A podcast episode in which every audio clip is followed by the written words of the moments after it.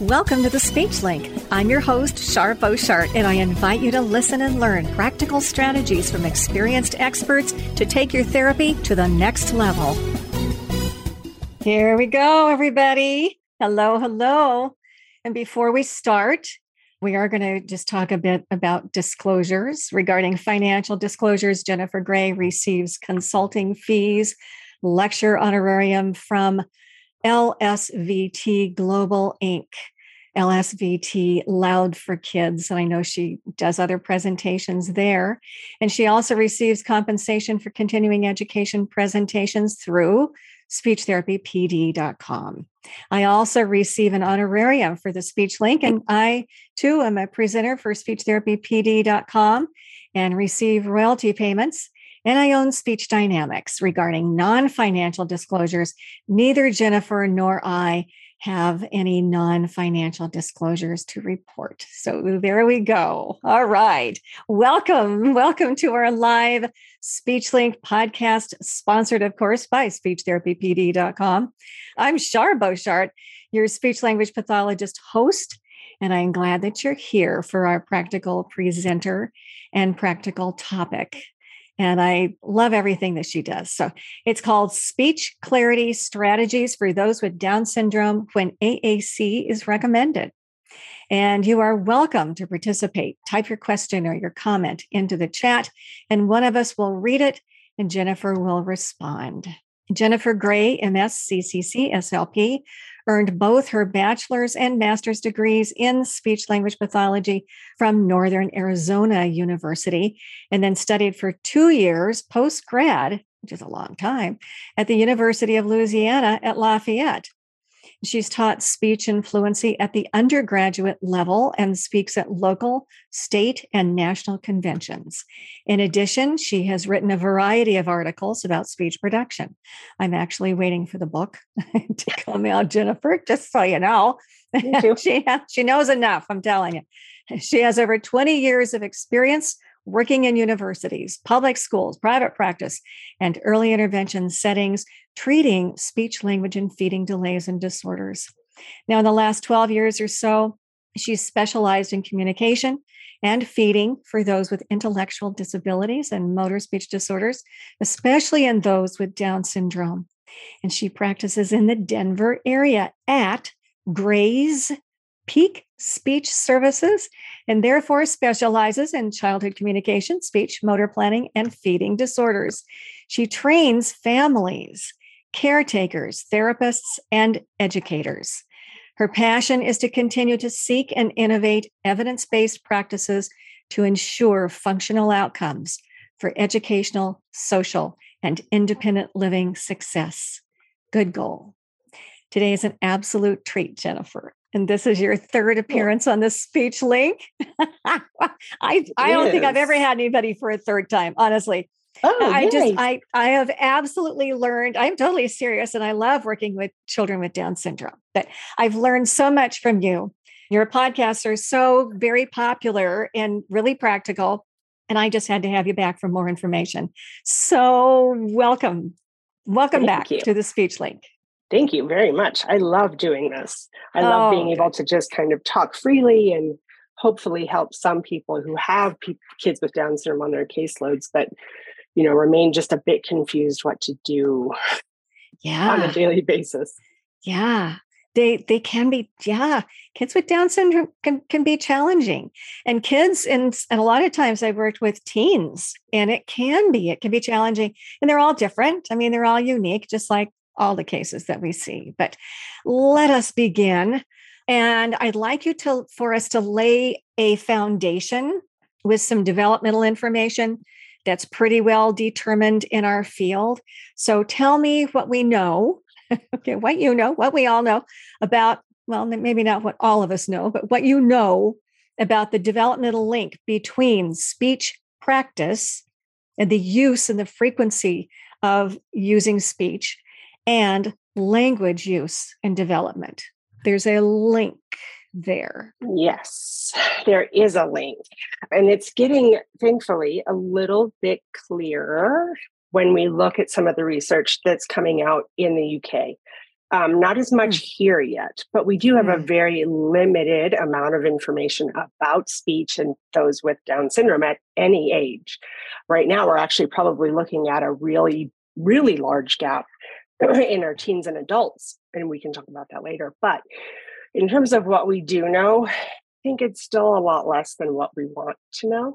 And so what that what happens there is that it leaves us with all sorts of questions that we don't have answers for yet. And it also leads therapists kind of out there by themselves to sort of figure it out because there's not a lot of places to go, which is why I've continued to do a lot of speaking events because there aren't a lot of options out there to learn at least quickly right? Mm. And that's why the podcasts are, are wonderful because you can listen to it in the car you can sure. you know in one hour you can come away with if i do my job right come away with something to try tomorrow or just a different perspective on those kids on your caseload and they are really different between every child is different and i feel it's weird that we have to keep saying that but we also know that there's also some consistent phenotypes in Down syndrome that we can prepare for, that we can know are there. So we can actually walk in going, okay, this is probably going to be present. This is probably going to be present. What do I do with those? can I get over it? So, for example, in the schools, the common one is behavior, right? Because there are some mm-hmm. behaviors in this group that really are different from other kids even with other kids with different disabilities such as autism but we don't always know that. We kind of kind of lump them all mm-hmm. together. Okay here's a kid who has difficulty with speech clarity. He's a kid that really has some strange behaviors and learning is just harder but we don't always know why. And so what do we do? We apply the speech and language techniques that we use with every other child maybe a child who even just has a delay and we are using the exact same techniques for people with Down syndrome. And we're seeing that change in motor speech disorders and apraxia of childhood apraxia of speech. You know, that's fairly new on the scene. If you're older, like me, before it was a thing, I didn't learn anything about that in school because it wasn't a label yet. And autism, and we've watched those two two things grow leaps and bounds in the last 20 years. But we really haven't seen the same thing for people with Down syndrome. And so, what we all assume and what we all sort of know from our contact with people with Down syndrome is that speech clarity is hard. It, it kind of lasts. And we aren't great yet at fixing that. And so, a lot of what we've been doing recently is kind of stepping away from that speech issue because we're not very good at it and looking more at language and building up language and even using other forms of communication, such as alternative non communication, which we all use every day with every child. But I think in this population specifically, we've kind of said, you know what, I don't know what to do about speech. So I'm just going to leave it over there. And then in some of my recent more readings about what's what is speech supposed to be in a perfect world and what happens if we don't follow that linear progression the way that we're supposed to. So, people with Down syndrome, as far as we know, follow the same trajectory of development. So, they are the, the, the speech and language development is going to be the same for a child with Down syndrome as a child who does not have Down syndrome. So, they're going to follow the same path. They don't hop around and have many splinter skills. They can, but there's usually reasons for that. But it's just slower. It's almost too slow right? And when it's too slow, we feel like we need to get another form of communication there so that our kids can communicate, even though the speech isn't there yet, which, right, it's brilliant. It makes perfect sense. And we are supposed to do that. But what happens in the meantime? What happens to speech? Does it get better like it would in a typical child if we just enrich their environment? No. And so this is, I think, where therapists don't have the information. If you don't work on speech, speech won't improve. Neither will language because it's difficult. But we also have to know what that behavior piece, and I'll let you ask another question. But one of the biggest things too, I think what we what we assume is that it's just going to come.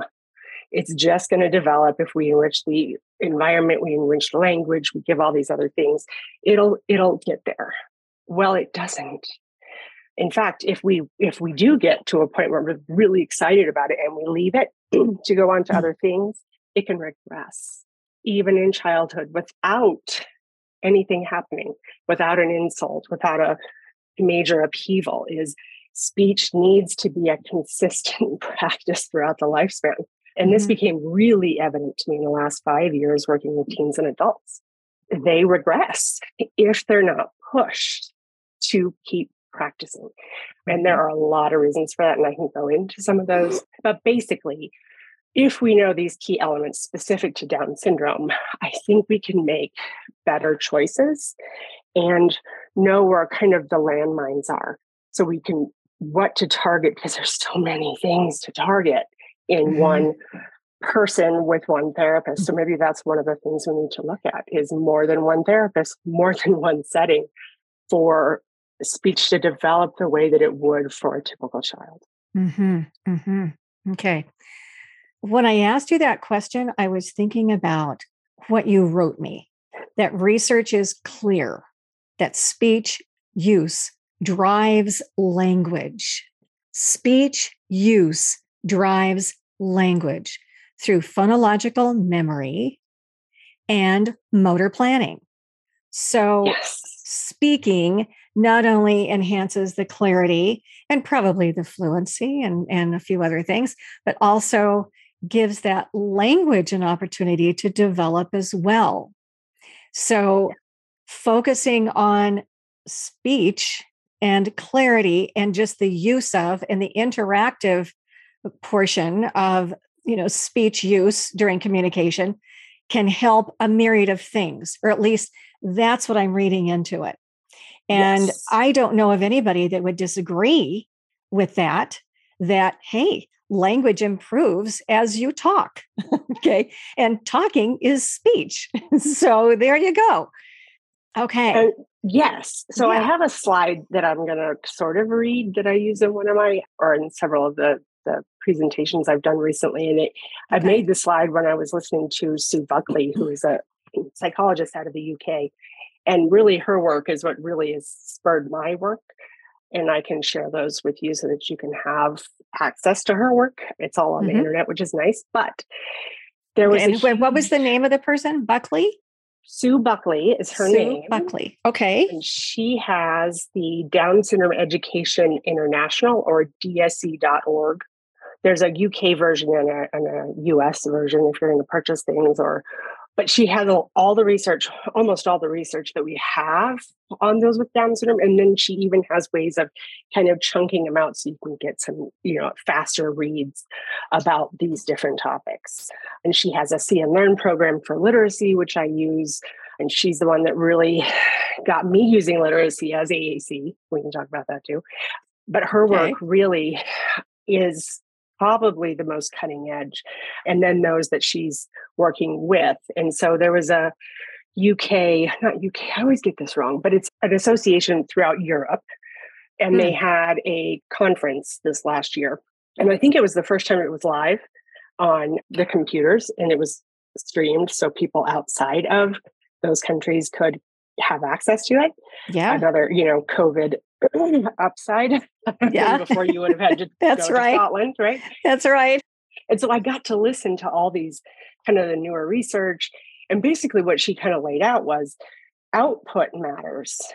So speech yes. output is that's yes. how she put it. Hello. And it just yes. I, all the you know the blinking lights in my head went off, and I was like, oh my gosh, I know that, but I don't know that because we aren't saying it the same way. Even you know, mm-hmm. even though we're all speaking the same language, speech output matters. Speech output determines what you're going to be able to understand and use. And I hadn't heard it put that it's, way. Yeah, it's a huge piece. I mean, you think of of input and output, but that output is so critically important right. for for the repetition and the yes. use. And then also it it engenders connecting with the with another person and then you get that exchange Yes. Yeah, it's critically important. Yes. Yeah. Well, and so she kind of laid out, yeah. And so she laid these these out. We're looking at typical development. So there's also kind of that, gosh, do we look to typical development when we're looking at children with Down syndrome? Well, we have to right now because we don't have we don't have it yet. It's coming. Yeah. Well, and I and I, you know, as soon as you figure it out, some kid's going to come along and Yeah. blow that to smithereens because That happened to me everyone is unique, you know? I mean, it's just, you know, it's hard to nail all that stuff down. So you just sort of have this wide, wide swath rather than just narrow developmental, you know, Right. information. Yeah. And I can read this take. quick slide. Just I have to read it still because it still kind of blows my mind. I Okay, don't want to mess see- it up.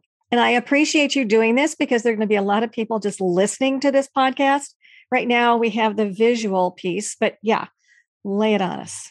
And I will put this in a handout for people. I mean, I've said it before in other courses too, but speech perception is linked to motor production by three months of age.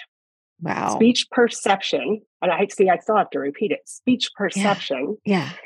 is linked to motor production by three months of age. So what we're used to hearing is we say what we hear, right? We say what we hear. We say what we hear. Always check hearing. Well, this is not that. This is saying that speech perception, my hearing your speech, is linked to my ability to also say what you're saying. And sure. three months of age. And the reason that really hit me the first time was it, early intervention is my other passion. And Mhm. oftentimes we tend to get kids with Down syndrome around two or three years of age after speech doesn't show up. right? Yeah. Yeah. And they have PT, they have OT because we know that movement is important, right? So we have they're in there first, but we aren't. And so I kind of became passionate about that 10 years ago, saying, this is silly. I could have prevented some of these things in this child in front of me. But now we're having to undo bad habits already because another piece of research kind of points out that they kids with Down syndrome learn differently and they have this kind of aversion to learning easily. It's another phenotype, and there's, you know, I don't want to go too far into it, but Interesting. They come up with adaptive ways of communication. So if you've ever met someone with Down syndrome, especially the little ones, they're crafty. They're They are, aren't they? You you rarely don't know They're what they so funny. Yeah. It's They don't have to say a word. true. It's true. Right It's absolutely true. Great Yeah. communicators. Great. Yeah. Yeah. Until they need to talk or until they Yeah. need to perform. And then it all is just kind of like, "Rah, I don't want to do this. Yeah. So that's one of the things we have to know. But Mhm. this one is saying, gosh, we need to get in there early because this is actually going to help language. So then she goes on to say that suggesting early intervention prior to six months of age, that's a fun one right now because we're kind of going to that one provider model. Um, and so that can be kind of tricky depending on where you work, if you're in EI. And that speech sound, sound production at six to six to eight months of age predicts first words. So, speech sound production at six to eight months of age predicts first words. A lot of our six to eight month olds are somewhat silent, or they're still kind of doing that pre canonical babble because we know that that development is slow, right? Mhm. And then by 11 months of age, production of consonants and canonical babble predict phonological memory. And this is the one where I was like, yep, that's it. So, what is that? Verbal short term memory and speech accuracy over time. So, by one year of age, what they're saying is actually going to determine how they use language based on memory. So, we tend to think of language as concepts, but it's also memory in terms of I have to string these sounds Sure. together and these words together Connections. to make sure. meaning. Right. Yeah. Well, that's really hard for these kids. And most of them by 11 to 12 months, they're not there yet. but because we want to get them as close as we can to typical development, we start to push, we start to push that language piece, despite the fact that speech is still kind of far away. Even so, we're talking, you know, 12 months and under for a population that doesn't do much by 12 months of age but that's not the only thing. Then we have to kind of look at what is that that makes speech hard. It's not just the intellectual disability we tend to think of with down syndrome. It's dysarthria it's anatomy it's voice and resonance in very different ways of learning. And so kind of all together this is a very interesting place with the research to go okay this is what we know this is what we're doing and what we want what maybe are we not doing well why do we still have eight year olds that have completely not clear speech? Yeah. They didn't why are the catch goals, up at all. No. Yeah. And why are my goals for my two year old the same as my 13 year old? And that's very common. And I think the answer is because we forgot to practice. we forgot to over practice, which is what this group needs, which every yeah. child with motor speech disorders needs, yeah. is yeah. physical motor practice, a lot of it. The and so what output. I t- yes, yes, right, the output. Yeah. There you go. And then what is it like 10%? And I, I have this, I'll put it in the handout, but I don't have it right in front of me. Only about 10% people with Down syndrome, I have to find the age again, are only using about 10% of what they should be using by that age.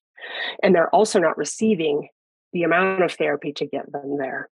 So when we when we look at what should happen, what we want to happen and what is happening, we really start to have to look at this word called dosage.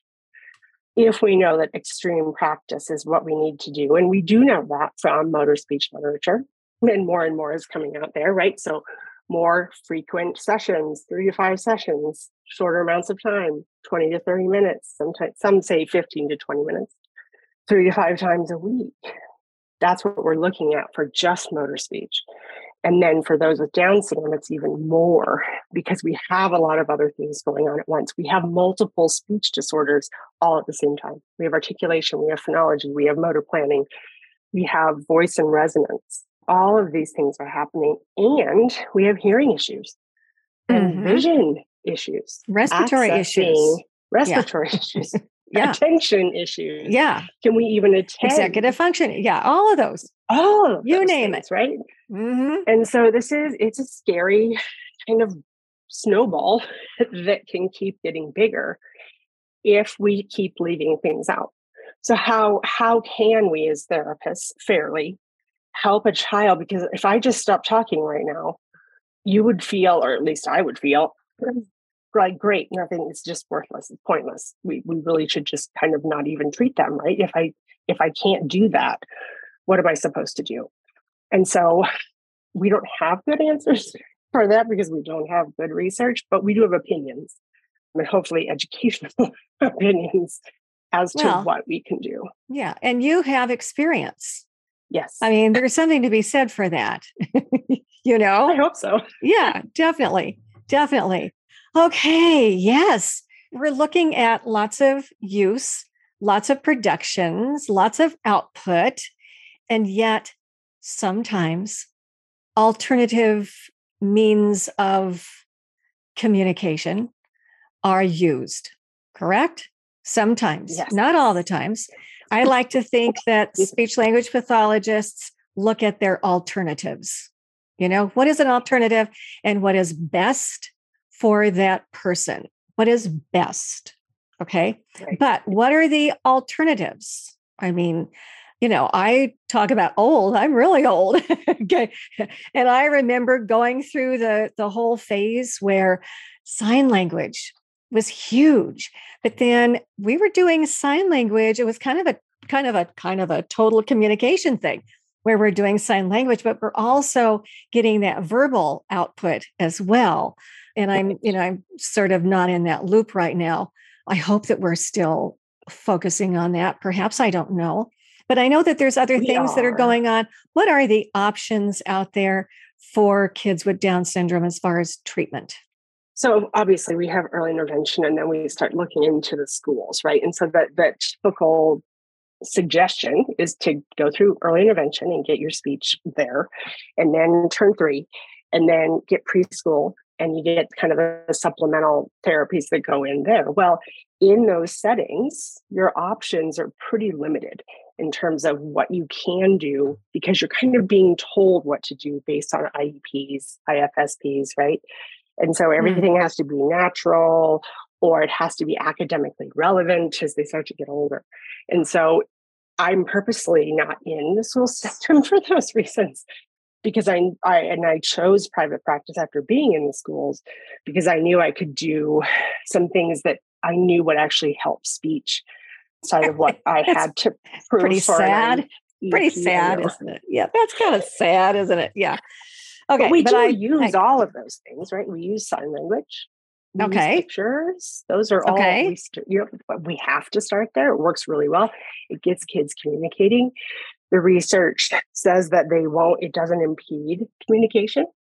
Um, okay. Um, it can if you're not actually training the speech along with the sign language, but that's extremely rare. But now we have kind of a newer situation going on where, okay, we start with that typical progression of, you know, sounds and encouraging sounds and enriching the environment and using sign language. And then we might use pictures, and then we might use more than one picture. We start to try to get more syllables at a time and more words at a time. But with this specific population, it doesn't happen as quickly as we want it to, for all the reasons I already said. And so we are also starting to use that those higher forms of AAC. So, you know, the hierarchy of AAC, starting with sign language, pictures, words, reading, combinations of all those things, low tech. So your, you know, your buttons or your low tech devices, iPads, okay. Go Talks, those things. And then, you know, that that final step being a speech generating device. And so we're seeing all of these things being used, which is wonderful. But we have to remember okay, how much time are we supposed to be spending on speech output to be able to learn and use language later?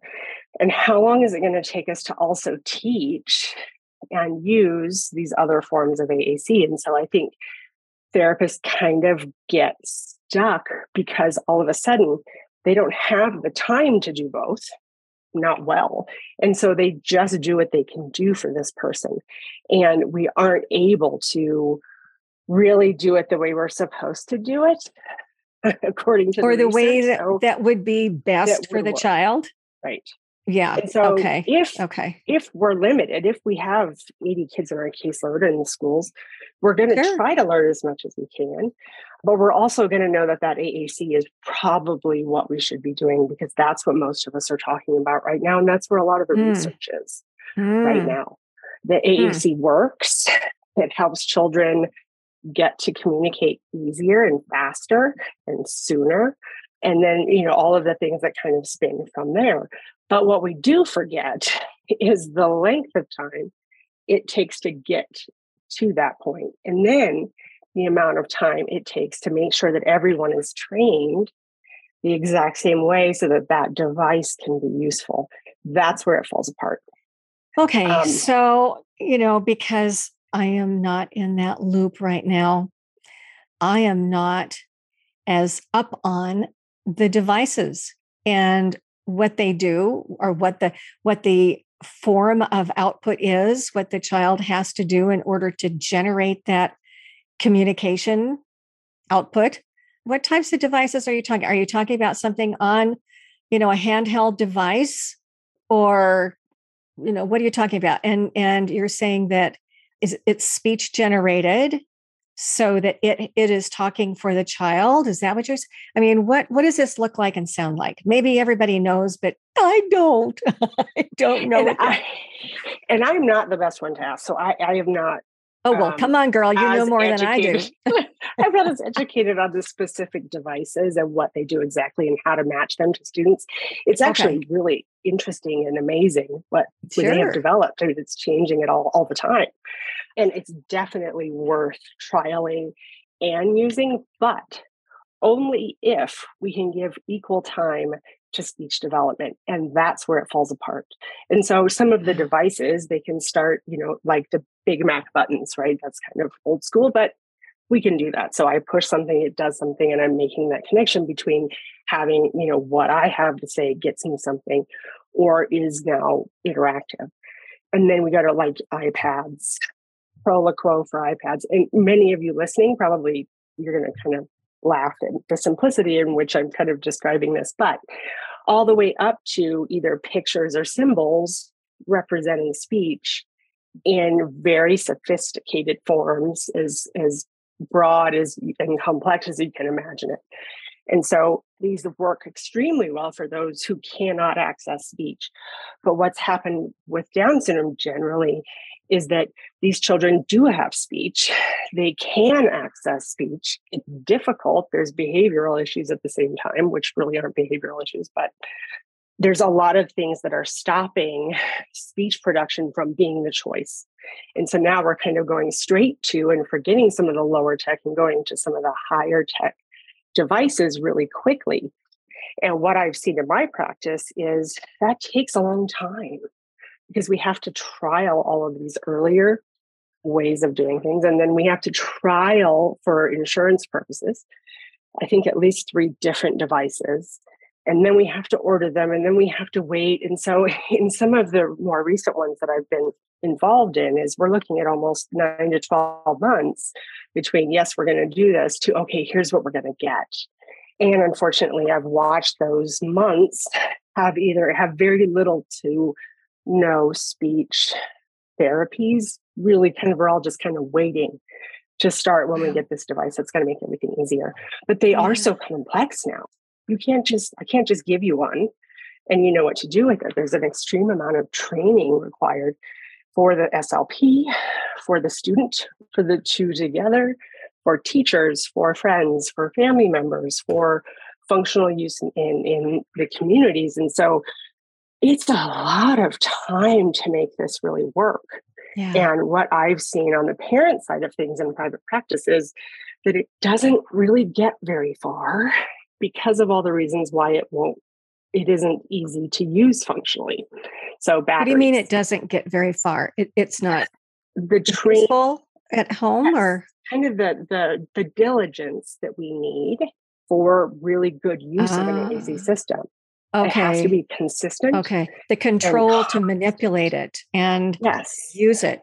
Okay. And everyone right. using it the same way, right? So we have teachers okay. that need to use it in the classroom. And we talk about these and you go to those those lectures and it makes beautiful sense. Implementing it, however, is kind of tough, right? So we have therapists in the schools, but how often do you even have the same therapist from one year to the next?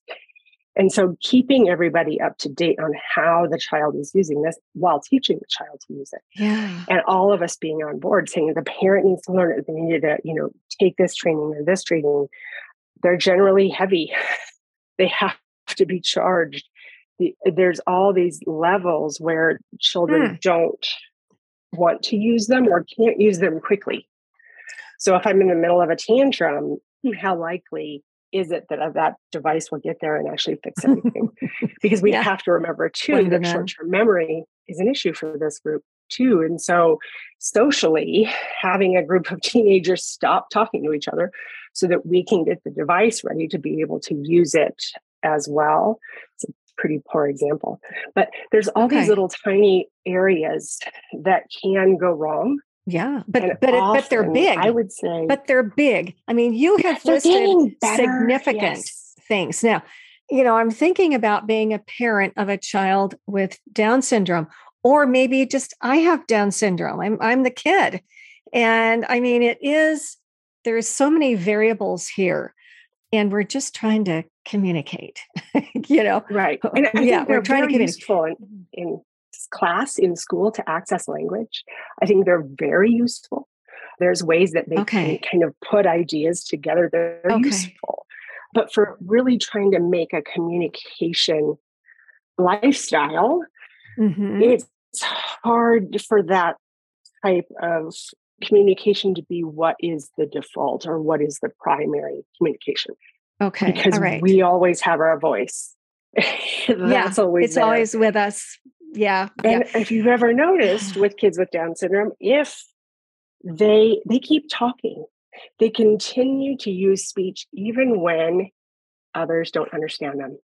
Over time, they continue to use speech even though they're not successful. So if we have a device and we're using it and it's not very functional or adaptive to all situations, what happens when it's not there? well, we must make sure that that speech practice was just as rigorous as the AAC practice so that we are actually preparing them for success. Right. In the future. Right. Right. And that's now, where we're falling apart. Okay. And you started this section by saying that there is research that says that the devices are successful and that they are the sort of go to method of communication with kids with Down syndrome. So, but everything that you have listed makes total sense to me because these are things in the real world, not a lab. Right. And research, we have to remember, is yeah if you read them and you didn't read Controlled. the beginning of the research, right? We like to go to the end. I still like going to the end. I know. I know. but yeah. they're chosen to be in these studies because they fit exactly.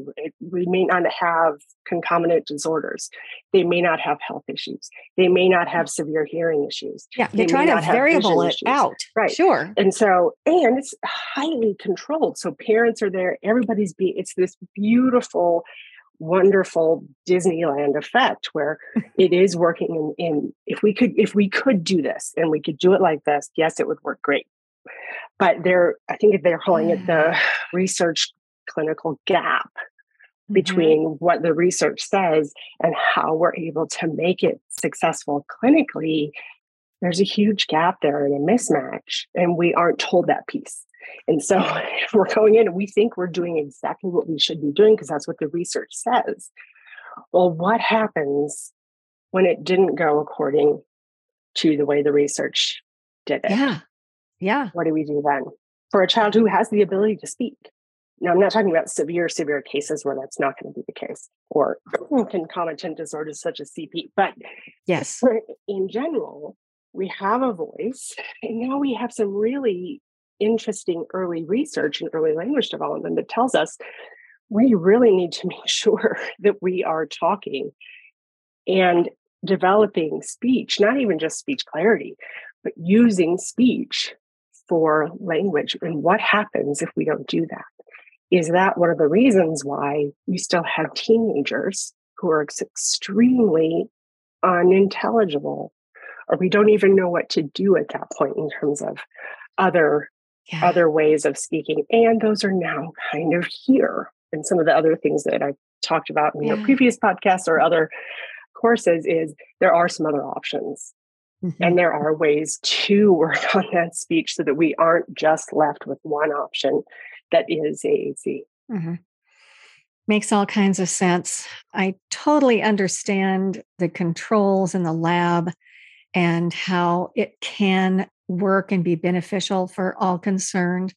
And yet, I think of real life from the family, the parents' perspective, from the child's perspective, from school, just from interacting with their friends, who they're around. You know, maybe they're the only person in the classroom that has one of these devices, sort of separates them from other children. And I think of all of that and makes total sense what you're saying. As far as we don't want to bypass the opportunity for them to learn to communicate with their speech. And I hate to see that we bypass that opportunity. I call it kind of the, you know, the speech boat, you know, and after a certain age, and we all know what that age is, you know, right around seven, maybe pushing it to eight, the speech boat sails. Yeah. I mean, really, it gets you harder. know, yeah. Yeah. And so I really hate to not just okay, these, let's just say and make a pact that the first seven years, we're going to focus on that speech. And from my perspective, I focus on building the capability to produce speech. I call it capability based yes. methods that I like to use. I like that rather than, oh, let's just pound on that S or the SH or see if we can't differentiate between the two and just really focus on the capability and the underlying components that are yes. part of speech production that a person has to have and be able to do to really formulate and connect speech sounds. I mean, right. one of them being is the the stabilization piece. It's mm-hmm. huge, huge. Now, there's a whole bunch of other things that go into it. But I love it that you are focusing on what matters to the children and to the parents and to reality and their day to day interactions with other people.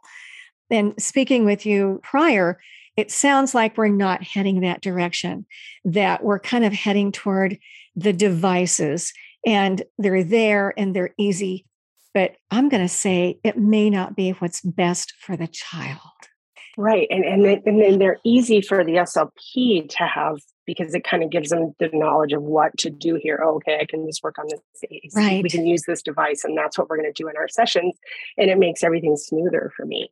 And one of the things that we have to improve is the research piece, but also what how are we supposed to, how are we supposed to improve speech clarity for, for people with Down syndrome? Because like you said, the articulation is not enough. That's not even usually the problem.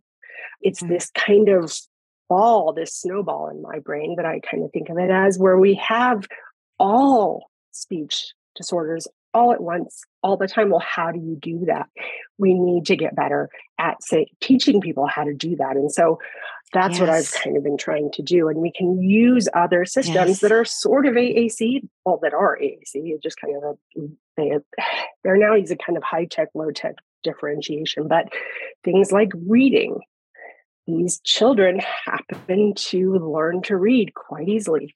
Letters and words that make or letters that make up words, they catch on quickly to these for the most part. Some of them, so yeah. yeah, use, I've had them. Yeah. yeah. Can we use pacing boards? Can we use the reading ability? Can we use even some picture representations within speech so that we can really help that that memory piece right? So how many words am i supposed to say? Okay that executive functioning piece that tells me okay i'm supposed to answer a question right here. So all of that's going on in the background. But how are we how are we supposed to improve speech clarity? And then that's kind of where the lsvt piece came in for me was high high high or extreme speech practice works. It works if i say it over and over and over and over and over again my speech gets better. Even if it's divorced from complete context, it does seem to generalize somewhat if we keep yeah. doing yeah. it. Well, and there's and and that is something that's, you know, that we've known for a while. It's called motor patterning.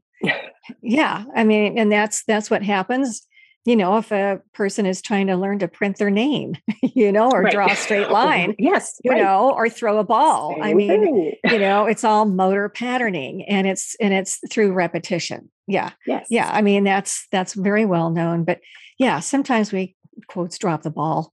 yeah. Let's get into some some real practical aspects here. Talk with me about how the dysarthria can impact the speech clarity and how to target the, the improvement through voice and fluency and working memory and, and that kind of thing. I mean, you've got a lot to address. Right. And and certainly even if you'd hit just a couple of those things, you know, I think we're yes. better off than just parking the kid with a device, which I'm not saying I'm not anti-device, but I want to give them an opportunity, especially during those first seven or eight years. I just, right. you know. And how can we make sure, how can we integrate that speech practice right. with device use? There right? you go. So yeah. We're not anti okay. I'm not saying they don't work. Yeah. But yeah. Okay. So how do we do both at the exact same okay. time? Okay. All right. So it's kind of the same thing, right? It's that that practice over and over and over again. But what are the other elements that make this different than the other kid who has a device that doesn't have Down syndrome? Well, he may not have dysarthria, right? That kind of, we have all sorts of definitions and people get really picky. So I try not to use them. But basically, it's not strength and it's not tone, but it's a weakness, right? So everything's kind of slow. Endurance, maybe? Um, yeah. So agility, precision, and endurance are the three okay. that I point there to. So go. that's that's for the oral movement, like. right? Like. So are we? Are, how long can I say this before I fall apart? That endurance piece, but also the agility. How quickly can I go between syllables? How quickly can I say this? How good am I at saying each sound? Right. And mm-hmm. historically, what do we do? We pick it all apart. Okay. Well, he's six years old, he should have a S or an R, or because they've changed all those numbers now. But first of all, they're not based on children with Down syndrome. But if you think about it, really, are those sounds going to clear up speech or not? Well, I'm going to say or not because that's what we're doing and that's what we've done. We've said, okay, we're going to work on this sound right here and that'll clear it all up. But it never does. Why? Because we don't speak in sounds, we speak in emotions, if you will. Hmm. Prosody, rhythm, pitch changes in our voice. If you listen to people with Down syndrome speak, a lot of that's missing. It's very kind of robotic, or because of that dysarthric piece, it's very kind of, you know, I can kind of, I'm closing off my nasal I know, passage. I know. I'm pretending my ears are plugged. I'm not moving yep. my oral articulators. And I have an odd resonance because my palate is extremely high in my mouth. And so I kind of like, yeah. And so it gets less precise because of those things. Now we can't fix those things. Some we can, some we can't. But if we only attack the sounds, we're going to fail. They might get it in a sentence. You might be able to go from the word level to the sentence level, but it won't transfer right outside of that room okay. usually right so how do you pick and choose which one is the one to use to improve speech well it has to be kind of the whole system so stare at the child listen, see what they're capable of, see if you need to reduce complexity, and then figure it out based on knowing why they sound that way and what can we do? Do we slow them down? So maybe slowing them downward. They have to kind of get used to that rhythm, a different rhythm than the fast one that they like. Mm-hmm. Or in the case of LSVT, this was very interesting to me. They're the only cue, there's two cues. One is say it louder, and two is do it like I do. Well, mm-hmm. if you mm-hmm. have motor issues and reduced short term memory, the ability to remember something for a short amount of time, MLU is harder. And you need very simple directions or something that you can do that's simple to make speech easy. So, talking louder tends to do that. So that was kind of nice, right? If I simply say, My name is Jennifer, I suddenly slow my rate of speech and each sound is more distinct. And we've known yeah. this within fluency, right? If we sing, if we change prosody, if we change the force in which we speak, mm-hmm. things kind of clear up. So, gosh, mm-hmm. that's a really nice match because I matched what they're good at with what they're not good at. Mm-hmm. And that might be something that works better than just that sound. Now, it's not to say that you're never going to pick on a sound because, you know, we need them. But if a child says, throw the ball, you're probably going to know what they said right there throw the ball. Do we need to work on that L in the final position? Yeah. To have speech that's clear, probably not. Mm. So those old techniques of making sure that sounds are are perfect in the initial, medial, and final positions is kind of a waste of time. It's good to know mm-hmm. developmentally, mm-hmm. but really kind of what can we do functionally? And this is kind of a not great answer, especially for new therapists, but okay, well, just tell me how to know. How intelligible are they? So, intelligibility ratings. And then we need to steal stuff. We need to steal what we know from stuttering. We need to steal what we know from apraxia. We need to steal what we know from childhood learning, right? And so I've, that's what I've kind of tried to do. When there isn't much out there, we have to have that curiosity to find it. And you might find it in strange places, as such as we have done with autism, for example, where we've, you know, we've really had to figure this group out really quickly. And so with that mentality, can we do the same here? Can we help this child do both?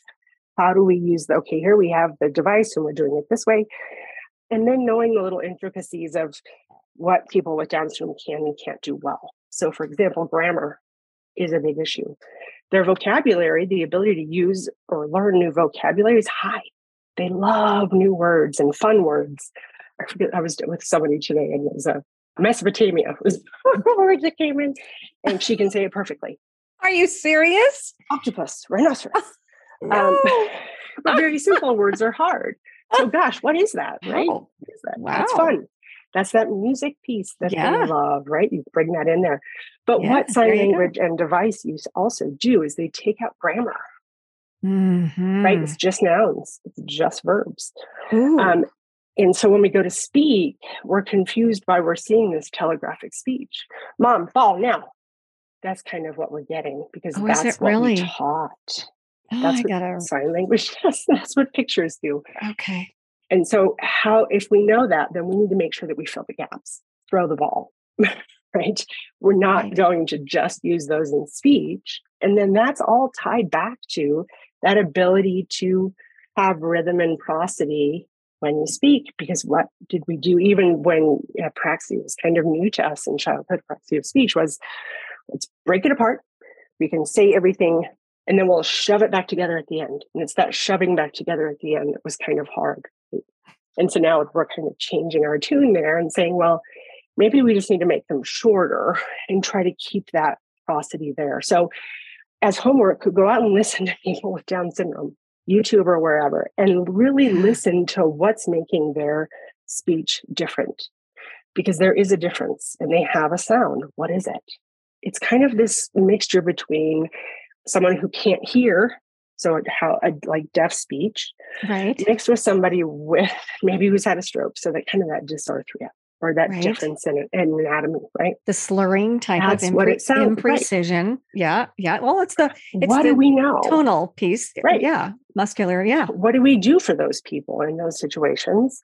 Can I bring that in, and maybe it'll work here? And so that's kind of where I spend a lot of my time, but also knowing that visual aspects of Down syndrome are extremely important. They oh, learn visually. So that's yeah. also why AAC is used, right? Because sure, if they can see it, they can do it. But maybe a visual schedule or reading a sentence, maybe that's okay. Maybe that's enough. Maybe we don't have to go further. And so I've had a case recently with a child who was having kind of a regressive, she has Down syndrome, but also autism. Oh, and dear. was having trouble just doing normal routines again. One of the recommendations from another provider was to go back to tons of visual schedules, only pictures, doing it this way and this way and this way, and it still wasn't working. I just kind of had to sit back and go, okay, well, what was well speech? I would tell her what to do and she would do it. Well, mom stopped doing that because we were now using pictures. And so she shut off that speech piece to be able to reference the pictures and have hmm. you know, hmm. repetition in that area. And I said, well, gosh, let's just go back. Let's just try to do what we were doing before. And it worked. And so I'll put it in the handout, but I have some pictures of her, the stuff that she does. And it was words. So, for example, on the refrigerator, she would just, if mom wasn't home, just dad was there, she would just go to the refrigerator and say eat. Ah. But she wouldn't say what. But when he gave it to her, she would refuse it, right? Because she didn't get to choose it. So mom was like, fine. She's hilarious. And so she wrote the names of food on the fridge. Okay. And now she goes to the fridge, she can read and says wow. what's on there. And then mom reminds her to use a sentence.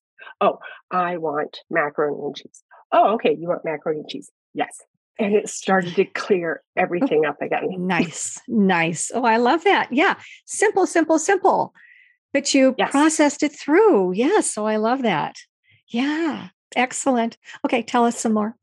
We're almost out of time, but yeah, I, know, oh, I, I could listen to some more. Yeah, I know, oh. I know. We've got about maybe four minutes, and then I need to sort of wrap up here with this other stuff. But yeah, I hate to just stop you mid practicality. Yeah, give us a little bit more. It's funny that she's just on my mind today.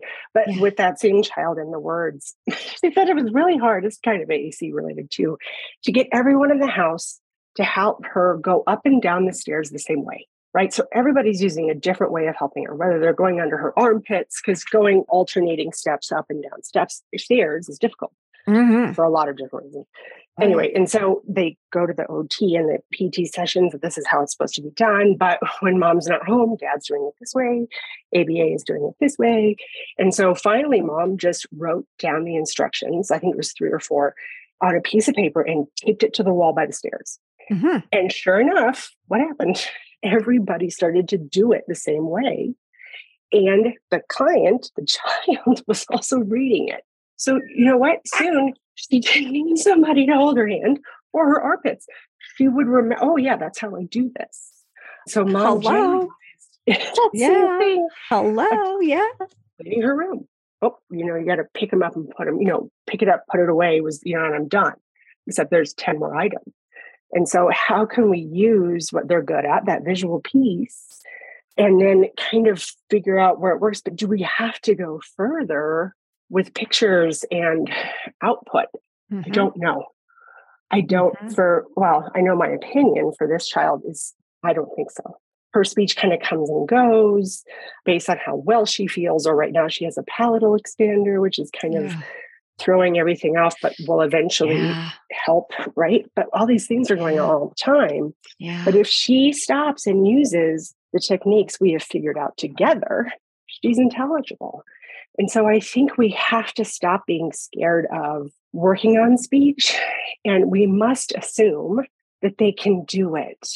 And we say this, it's the PC thing to say, but if we really mean that inclusion is inclusion and that we want these children to be treated like other children, we mm-hmm. have to have the faith that if we do the work, they can be clear speakers and they can. I did a podcast for someone else with, if you've ever heard of the Improvineers. It's a improv group for people with Down syndrome, teenagers mm. and adults. And why is that working?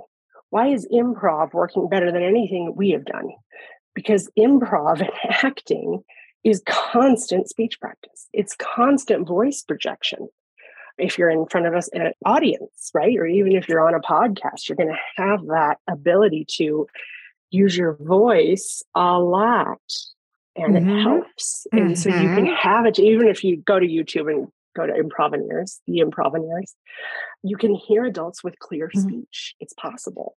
And we just have to have that faith that they can do it and that we can be a little curious and innovative ourselves to not only have a couple options. But I also know that therapists are way overworked and stressed. Oh yeah. But oh, I yeah. think there's Off a the place charts. for all of these things. Yeah. And why can't we have we need to start also challenging insurance companies.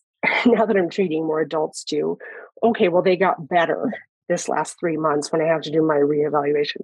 So they want to give me less therapy, not more. But if we know that the whole reason speech probably isn't great is they never had enough therapy in the beginning and they're not getting enough right now. How do we get enough? Multiple therapists is one option. So we have a hmm. therapist for AAC, we have a therapist for speech clarity, right? We have an ABA therapist for behavior.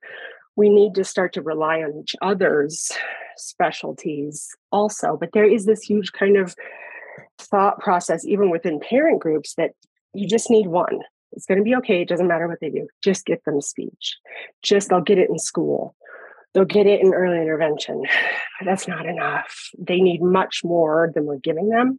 And if we can do that, I'm pretty sure we're going to see speech clarity improve for the entire population. And we must be able to have that research, right, to support that and go to insurance companies, yeah. which I do. So I'm denied all the mm. time. But I kind of lay out the research. Look, this is the list of things I'm working on with this child. Every time it's 15 items or more. How can I do that one hour a week? I can't. So we either need more sessions or we need to find a way so that they can have other types of speech therapy. And saying that makes me hmm. nervous. and uh, that's a huge hurdle. People don't want to yeah. it. It is. Yeah, huge. It is, but I it mean, doesn't mean it shouldn't be fought. Yeah, there you go. I mean, yeah, you are out there pushing down those mountains. yeah, I mean that is a huge mountain. I mean anything that has to do with not with, needing to be popular. oh, it doesn't matter as long as you help your kids, right? Your clients. I mean, isn't that what we're here for? Technically, yes. Uh, Jennifer, girl, yeah, I want to just keep up with you and see what mountains you start knocking down next time. Thank you so much for your dedication to our field Thank and you. all that you're doing and that you're stepping out and bucking the, the system here with AAC and with insurance. You chose two really significant mountains there to try and and yeah. But I probably I, need therapy. you might after you get done with all this. Well, no, no, I admire you for doing it. Thank you, Jennifer. Thank you.